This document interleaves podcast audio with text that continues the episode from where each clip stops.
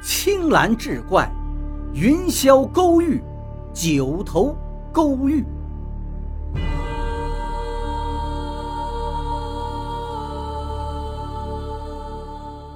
就在我们到达墓室的时候，墓室里的油灯竟然自己燃烧了起来，把整个墓室照得亮晃晃的。我已经替师傅报了仇了，也算是了却了一桩心事。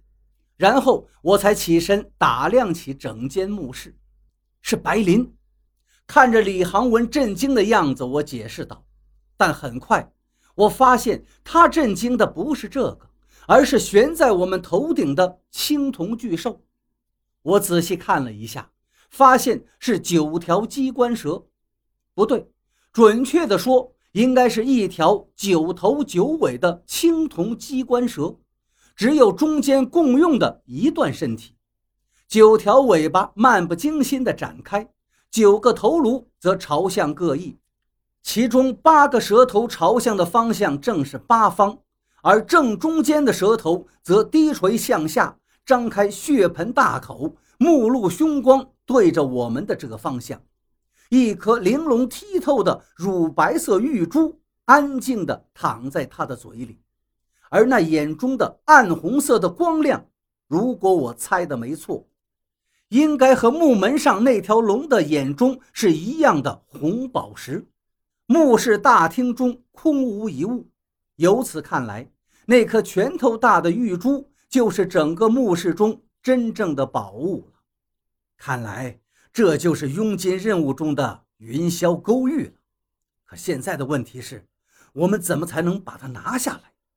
李航文一针见血地指出了问题所在。先活着出去再说吧，现在说这个有什么用啊？看着这条鸡冠蛇，我心里有些发怵了。传说中九头九尾的蛇叫做九头勾玉，每一次出世都是一场腥风血雨，而这种鸡冠蛇也是极为可怕的。我的话还没说完，就被李航文打断了。你什么时候变得婆婆妈妈的？挡人财路如杀人父母。再说现在我们一时半会儿也出不去，不如就这么拼一把。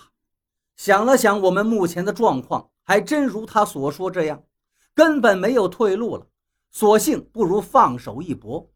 想到这儿，我们将背包中的绳子一根一根结实地绑在一起，绳子的顶端系着一个抓手。我仔细地把绳子的每个接头都检查了一遍，才将抓手向九头勾玉上抛去。地上的绳子一圈一圈地向上奔去。我们害怕绳子不够长，还专门将接头打得简单了点儿。万幸的是，抓手就搭在了九头勾玉中那个蛇头的时候，绳子正好放完。我把绳子的另一头钉在了墙上，然后顺着那条绳子爬上去，把勾玉拿了下来。这期间有惊无险，并没有出现什么问题。